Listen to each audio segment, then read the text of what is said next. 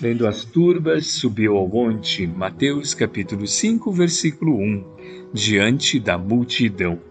O procedimento dos homens cultos para com o povo experimentará elevação crescente à medida que o evangelho se estenda nos corações.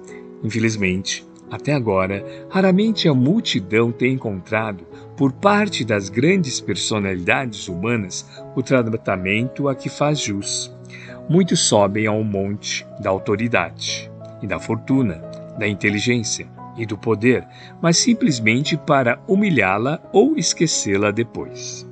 Sacerdotes inúmeros enriquecem-se de saber e buscam subjugá-la ao seu desejo.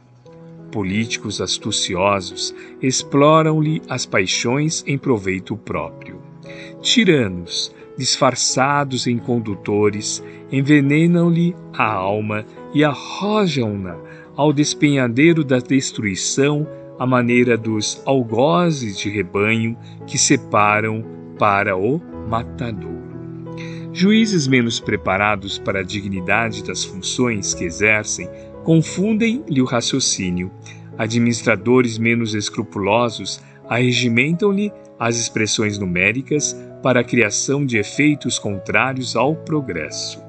Em todos os tempos, vemos o trabalho dos legítimos missionários do bem prejudicado pela ignorância que estabelece perturbações e espantalhos para a massa popular. Entretanto, para a comunidade dos aprendizes do Evangelho, em qualquer clima da fé, o padrão de Jesus brilha soberano. Vendo a multidão, o mestre sobe a um monte e começa a ensinar. É imprescindível empenhar as nossas energias a serviço da educação. Ajudemos o povo a pensar, a crescer e aprimorar-se. Auxiliar a todos para que todos se beneficiem, beneficiem e se elevem, tanto quanto nos, nós desejamos melhoria e prosperidade para nós mesmos, constitui para nós a felicidade real e indiscutível.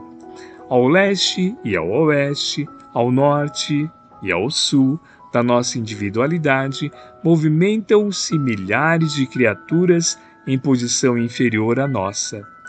Estendamos os braços, alonguemos o coração, irradiemos entendimento, fraternidade e simpatia, ajudando-as sem condições.